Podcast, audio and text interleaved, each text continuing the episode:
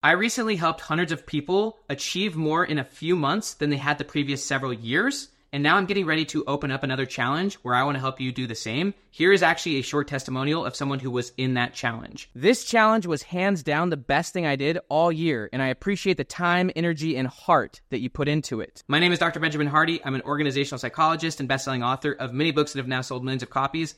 Click the link down below and watch this free training where I will show you these frameworks on how you can achieve more in the next 90 days than you possibly have in the last five to 10 years. Click the link down below and watch the training before it goes away. Hello and welcome to the Be Your Future Self podcast. I'm Dr. Benjamin Hardy, author of Be Your Future Self Now. Be sure to visit futureself.com where you can get the one page Future Self checklist, as well as the full Future Self course and other amazing goodies. All of these are free at futureself.com. All you have to do is put your email in. You'll get an email with a bunch of amazing goodies the one page Future Self checklist, the full Future Self course, which will change your life, and other things such as the peak state checklist and my ebook Slipstream Time Hacking futureself.com. Let's go ahead and jump into this episode of the Be Your Future Self podcast. I'm going to explain to you the difference between thinking 10x, which is having an impossible dream that you want, seemingly impossible. I'm going to talk to you about how your beliefs shape your identity, which shape your behavior. And so beliefs can be changed very easily. And I'm going to work this through with you in a minute. But I'm going to talk to you about the difference between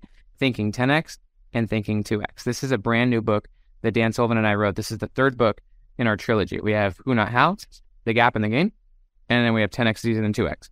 This is the third book, and I'm just going to explain to you the core model of this book and how people get stuck and why people settle for 2x, which is having what Dr. Joe Dispenza would call a past present orientation. A past present orientation is where you use the past to dictate who you are in the present and what you'll do in the future. That is essentially what 2x is. And I'm going to, again, I'm going to show you a model and then I'm going to show you how you can ultimately reshape your beliefs and the, the commitments you have and the commitments you have ultimately are driving your life. From a psychological standpoint, our identity is what we're most committed to as people. And there's an amazing book on this subject called Immunity to Change by Dr. Robert Kegan. And he talks a lot about how, you know, you may have a goal, for example, to lose weight, but you're always behaving in ways that are opposite to the goal. And that's because you have hidden commitments. Those hidden commitments might be that I don't like feeling anxious. And so, so you eat when you're anxious, right? Or that you're a foodie or something like that. You have these hidden commitments which stem from your beliefs about yourself and about the world. And a belief, by the way, is nothing more than a thought that you've repeated so many times that you've put emotion to it. You've gone from thinking to feeling to knowing. A belief is a thought that you have put so much belief into that you think you know it's a truth. There are lower T truths and capital T truths. Lower T truths are subjective things that you believe to be true. There's a great quote from Stephen R. Covey where he says, We don't see the world as it is, but as we are. And so it's very important to you to realize that the things you think are true are just simply the things you believe are true, which are not true, but they're things that have become true for you because you've gone from thinking to feeling to knowing. You've put so much emotion into it and you believe it to be true. Therefore, it's become a part of your identity. And because it's now part of your identity, it shapes the commitments you make. And those commitments lead you to behaviors that are the opposite of where you're actually ultimately trying to go. If you want to go for 2x, you can actually keep 80% of your existing life. If you're going for 2x, meaning you're going to double what you're doing now, you don't have to change that much to go double. You actually just only change 20%. You keep 80% of your current beliefs, your current commitments, your current habits, your current clients, your current way of being. Whereas 10x is the opposite. To go 10x, you can only keep the core 20%. And and if you're catching on this is probably this is, you know, largely based on the 80/20 principle. 80/20 principle is saying that 80% of your results comes from 20% of what you do. In simple terms, this core 20%. I love the book by Greg McKeown called Essentialism. There are the vital few and the trivial many. And the 80% of your life is what's holding you back from going 10x. In order in order to go 10x, you have to let go of this 80% and go all in on the 20% that excites you most. And I'm going to share with you a story of how I've done this several times in my life. And actually, if you look at your own life, you've done it as well. Uh, let me give it a funny example. So, a child that's trying to learn how to walk, this could be the crawling, right? Whereas this could be the trying to stand up and failing to walk. Eventually, you go all in on the 20%, and eventually you let go of the 80%, which could be crawling. And that could eventually lead to this becoming your new 100%, that eventually now 100% of the time you walk. So going from crawling to walking is equivalent to going 10x because 10x is a fundamental change that's occurred. 10x is also achieving something that you believe to be impossible. The child who's crawling, they may actually believe that it's impossible to walk, right? The person who's living in their parents' basement may believe it's impossible for them to make millions of dollars and live on their own, right? And so impossible is a very important concept. And the reason something is viewed as impossible is because you have a belief structure that limits you from thinking it's possible and you have an identity that you're committed to. And so you don't even entertain that. One important aspect of all of this, and, and, in this book, I actually explain um, the practicality of impossible goals. That impossible goals, and there's a lot of research behind that, are actually impossible is very subjective. Basically, like the Roger Bannister effect, right? That we think things are impossible until they're done. And then because once they become more believable, we think it's possible. And so there's a great other great book on the subject by Steven Kotler. He called it The Art of Impossible. There are things that you want which you think are impossible because of the current beliefs you have, which shape the hidden commitments you have. And the hidden commitments are your past self. There's another great book on the subject, by the way. I'm not trying to share too many too many book suggestions, but there's a great book called The 15 Commitments of Conscious Leadership. And in that book, they say that commitment is a statement of what is. You can know what you're committed to by your results, not by what you say you're committed to. We are all committed. We are all producing results. The result is a proof of the commitment. Everything in your life right now is what you're committed to. You are committed to watching this video. You know why? Because you're watching it. Uh, and your behavior is a proof of your commitment. And so we all have hidden commitments. And, and those commitments lead our, to our behavior and they lead to our results. Ultimately, everything in your life is what you're committed to. And if you want something new, you've got to commit to something new because your identity is what you're most committed to as a person. It's how you define yourself, and it's also what the beliefs and values to which you are firmly committed. Obviously, if you want to achieve an impossible goal, you have to commit to it even before you know it's possible. And, and so you commit to something and then you start to think about what are the beliefs that would help me to achieve this? You got to go from thinking to feeling to knowing. And this is where you take a thought and then you bring it close to you emotionally. You won't achieve something if just by visualizing it, if emotionally you feel like it's really far away, if emotionally you feel like it's impossible, or if emotionally you just don't feel like it's true or real. So you got to go from thinking to feeling to knowing, where you you you, you ultimate and a belief is just a, a, a thought that you've given uh, a lot of belief and trust in that you believe to be true. And I'll, I'll explain how I did this actually. So when I when I had the dream of becoming a professional author, which by the way at this point now like you know it's crazy what can happen in like 6 years. You can write a lot of books. But I had a dream back when I was in 2015. In 2015, and I had wanted to be an author for five years since about 2010, but over from 2010 to 2015, I basically did nothing about it. In 2015, I was in the first year of my PhD program. My wife and I became foster parents of three kids, and I started to get committed to my future self as a professional author. Once you start getting committed, you start to entertain it, you start to think about it, you start to actually uncover it, you start to ask questions. I started to call literary agents, I started to like examine the process, and I started to get committed, and I started to believe it was possible. My 20%, and then because I was a, a a college student. I was a first year PhD student. My 20% was writing blog posts because I learned that to, in order to become a professional author at the level I want to, I needed to write blog posts, which eventually would allow me to grow my email list, which with a big email list and an audience, I could eventually get six figure book deals. And so my 20% at that time was blogging. And I did that through medium.com. I wrote hundreds of blog posts on medium.com from 2015 to 2017, mostly two to two and a half years, a little bit into 2018. And those blogs were read by tens of millions of people, and I was able to grow an email list of hundreds of thousands of people because that was my 20%. And the thing about going 10x is you have to have a goal that's really powerful, that's your future self at a totally different level. That if you ach- uh, if you achieve it, and this is one of the things that Dan has taught me, uh, he has a concept that we talk about in here called the four freedoms. You've got freedom of time, freedom of money, freedom of relationships, and freedom of purpose. And freedom of time means that your time is spent in qualitatively different ways in ways that you want. And so for me, my future self, right, when I, this was back in 2015, my future self had the freedom of time to write books and and make great money and have the time to do those things. I had the money, right? The freedom of money is, is that you make the type of money, the quantity and quality of money in ways that you want. And also freedom of relationship means you've got the types of relationships that open up doors, right? That leads to freedom of purpose. The freedom of purpose is the purpose to which you're committed to. And as you expand, you you you you expand these freedoms. You've got more and better time, money, relationships, and overall sense of purpose. And so by going all in on my 20%, and by and by the way, in order to go 10x bigger, you've got to first become 10x better.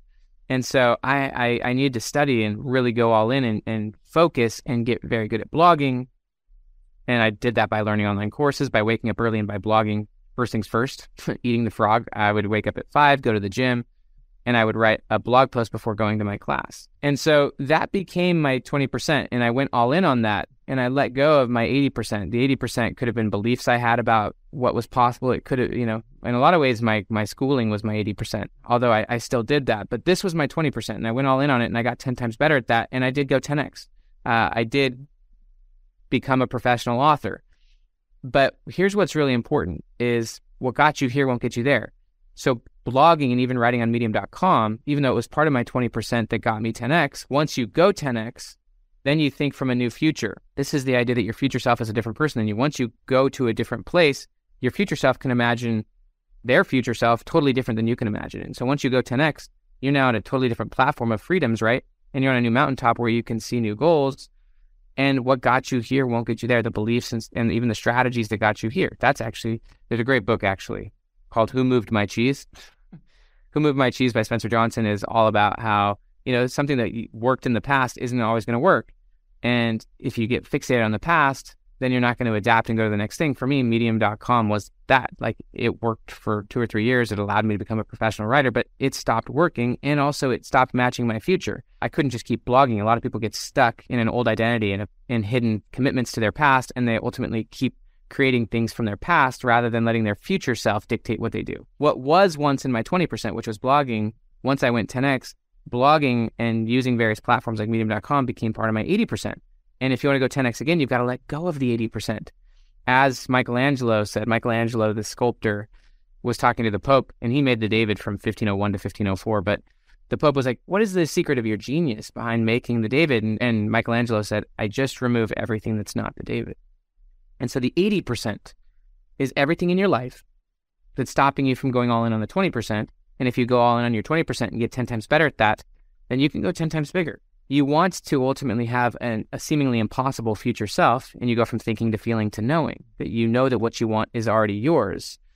And you have future based gratitude. You you get to a place of knowing, and, and getting to a place of knowing often happens by uncommitting to your 80%. When you let go of your 80%, those past commitments that no longer resonate right? And we all have to go through these levels, right? What got you here won't get you there.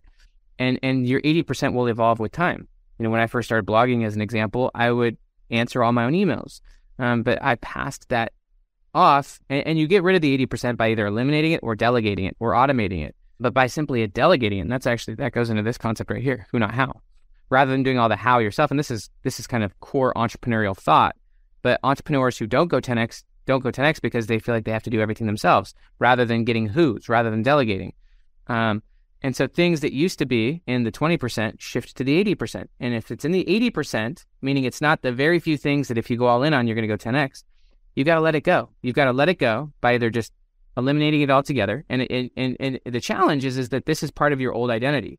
You were committed to this at one time, but now it's part of the 80% that's holding you back. There are things right now in your life that are in your 80% that you're holding on to. And those 80% things could be things which are good.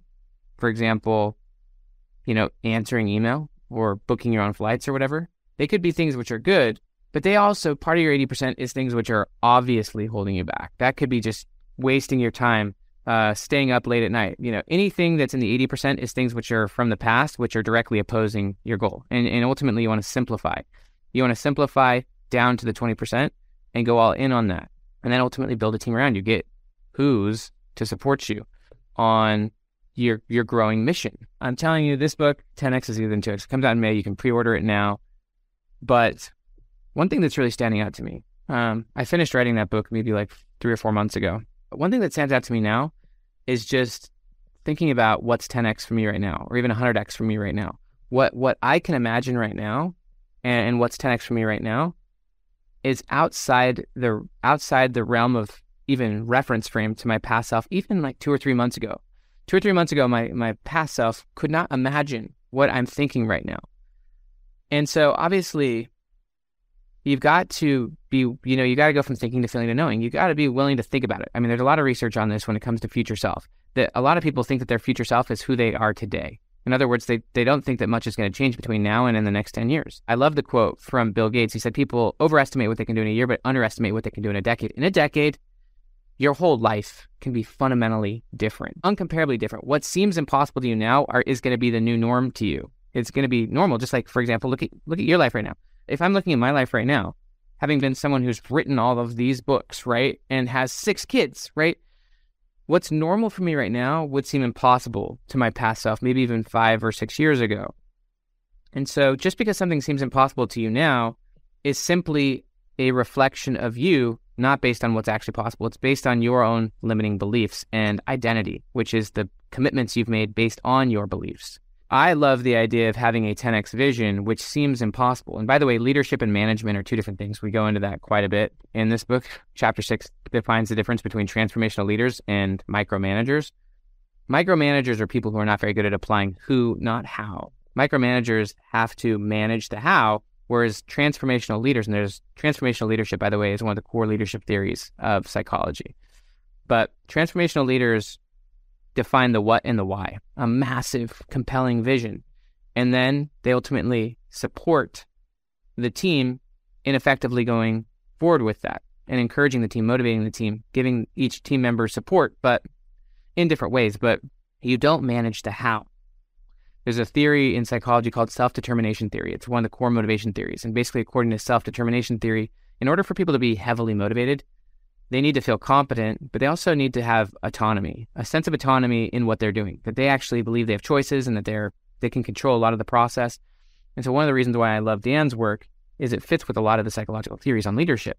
That rather than, you know, with who not how, rather than figure rather than you needing to do the how or even needing to manage the how, you you create the vision and then you get the right who in place and you let them do the how in the way that they wants to do it because they're going to do it differently than you and better than you, but you support them and encourage them and continue to clarify and define the vision, the what and the why.